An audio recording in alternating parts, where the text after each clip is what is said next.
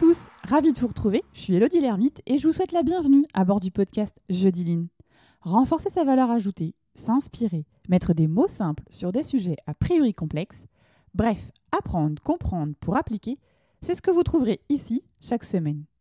Mon objectif Vous donner les clés et les astuces pour booster concrètement la performance de vos activités, quelles qu'elles soient. Jeudi Ligne, c'est aussi entrer dans l'univers de ceux qui innovent, améliorent au quotidien en partageant avec eux, attraper leur essentiel pour faire un pas de côté, pour nourrir son propre voyage. Dans l'épisode 44, nous avions évoqué la voix du client. Que veut notre client? Quel est son besoin? Comprendre son client peut potentiellement vous amener à revoir, à améliorer votre processus. Alors avant de vous lancer à fond dans la démarche d'amélioration ou dans la revue de votre processus, une étape préalable peut être réalisée afin de vous assurer que les caractéristiques et le fonctionnement de votre processus soient bien clairs. Pour ça, le CIPOC vous permet d'avoir une vision d'ensemble. Avec un seul support, vous disposez des informations essentielles relatives à votre processus. C'est ce que nous allons explorer dans cet épisode.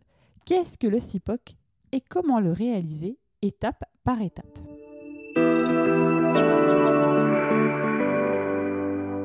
CIPOC est un acronyme pour les mots anglais Supplier, Input, Process, Output, Customer. C'est un outil de cartographie donc qui comporte cinq sections, donc les fournisseurs, suppliers, les entrants, input, le processus, process, les sorties, output et les clients, customer. Il est généralement représenté par un tableau où chaque colonne correspond à un mot que je viens de citer précédemment. Pour aller plus loin dans la compréhension, vous trouverez dans les notes de l'épisode un lien vers un schéma. Une fois que vous avez cartographié votre processus, que votre tableau est rempli, entre guillemets, si j'ose dire, vous aurez devant vous votre processus complet et à partir de là, vous allez pouvoir identifier les gaspillages, l'améliorer et évidemment, vous me voyez venir mettre en place un PDCA.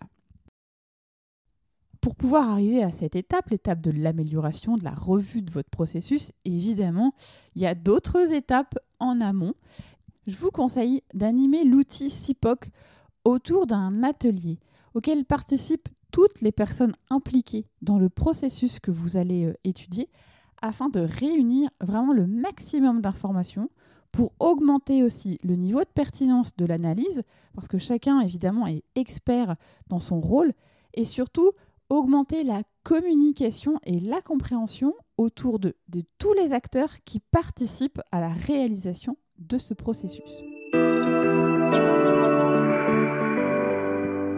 Voyons maintenant, étape par étape, comment progresser dans la démarche. Première étape, il vous faut déterminer les membres de l'équipe qui vont travailler sur le CIPOC. Constituer l'équipe avec aussi un animateur. Et ça, c'est vraiment un rôle clé. L'animateur peut pas être à la fois acteur du processus, il doit vraiment être euh, animateur pour pouvoir euh, animer aussi euh, parfois les débats. Les membres du groupe de travail, donc ça semble logique, ils doivent être en contact direct avec le processus et aussi soyez vigilants à prendre des rôles différents. C'est aussi c'est ça qui est intéressant, ça permet d'avoir différents regards. Présenter la démarche, l'outil CIPOC, ça fait aussi partie de l'étape ça permet de s'assurer que l'on parle tous le même langage, qu'on a bien tous la même compréhension de l'outil, et ça permet aussi de présenter l'outil à ceux qui ne le connaissent pas. Étape 2, c'est d'écrire le processus étudié.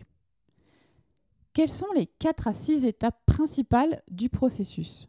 Notez les opérations de début et de fin, puis vous allez les compléter avec les opérations intermédiaires. Vraiment, vous mettez en avant les opérations principales. Vous n'entrez pas dans les détails. C'est vraiment, il s'agit de garder une vue synthétique de l'ensemble. L'équipe doit se poser la question quelles sont les actions ou activités qui sont exécutées pour créer de la valeur Par quelle étape de transformation va-t-on passer pour apporter de la valeur ajoutée? Une fois que vous avez listé les différentes opérations, vous pouvez compléter la colonne P qui correspond au process. Étape 3, vous allez lister les sorties. Après avoir identifié les opérations principales du processus, vous allez partir de la dernière opération et vous allez lister les sorties. Pour cela, l'équipe va se poser la question quel produit ou service est créé ou résulte du processus exécuté? Les sorties du processus incluent le produit ou le service fourni, mais pas uniquement.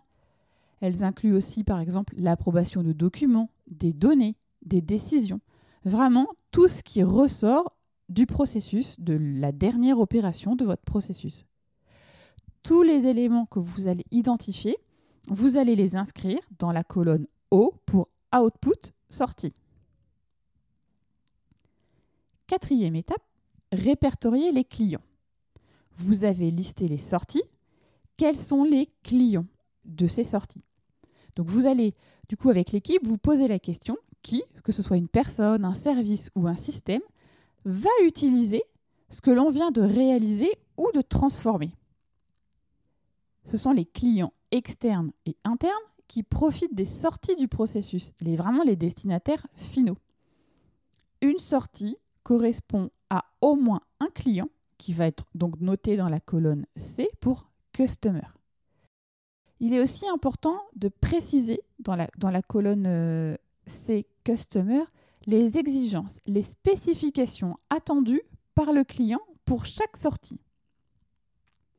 Il est possible aussi que pendant l'analyse, vous constatiez qu'une sortie est sans client. Oui, ça peut arriver. Alors, évidemment, là, il faut comprendre pourquoi. Cette investigation, vous allez la faire à un autre moment. Cinquième étape, réaliser l'inventaire des entrées. Donc là, vous avez listé les sorties et les clients de l'opération finale. Maintenant, vous allez identifier les entrées. C'est-à-dire que pour cela, vous allez faire un inventaire en fait des entrées qui vont alimenter votre processus. Et qu'est-ce, que, qu'est-ce qui alimente votre processus? Donc ce sont les entrées, ça peut être du matériel, ça peut être des personnes, des machines, des équipements, des systèmes informatiques, une checklist, une procédure. Il faut vraiment se poser la question, quelles sont les ressources demandées pour réaliser l'opération? Quelle information déclenche ce que vous allez transformer vous allez noter les entrées dans la colonne I pour Input. Enfin, ultime et dernière étape, les fournisseurs. Là, vous avez réalisé l'inventaire des entrées. Il faut maintenant du coup lister les fournisseurs, ceux qui vont donner les éléments en entrée. Pour cela, vous allez vous poser la question qui fournit le matériel ou les entrées? Et vous allez inscrire euh, les, fournisseurs dans la colonne S Supplier. À ce stade, vous avez cartographié une opération, l'opération finale. Bravo Il vous reste maintenant à suivre la même démarche pour chaque opération en remontant vers le début du processus. Chaque étape, ça va vous permettre de verrouiller la précédente et de compléter les manques dans le cas échéant. Parce que euh, il arrive qu'en listant des clients, eh ben, l'équipe, elle va se rendre compte qu'il y a une sortie qui a été oubliée. Et donc, vous allez revenir sur l'étape que vous d'avoir, enfin, que vous pensiez avoir, euh, avoir fini. À ce stade, vous avez cartographié votre processus actuel. Dans le cas où vous cartographiez votre processus pour répondre à un nouveau besoin de client, le diagramme vous permet d'identifier les impacts. Dans un autre cas où vous cartographiez votre processus dans une démarche d'amélioration continue, eh ben, là, vous avez l'état des lieux actuels et vous allez pouvoir identifier les gaspillages et les améliorer. Voilà, c'est terminé pour aujourd'hui. Merci pour votre écoute attentive chaque semaine. Vos mots, vos commentaires me donnent envie de me dépasser, de m'ajuster et de continuer à puiser au cœur de tout ce qui s'agit dans notre société.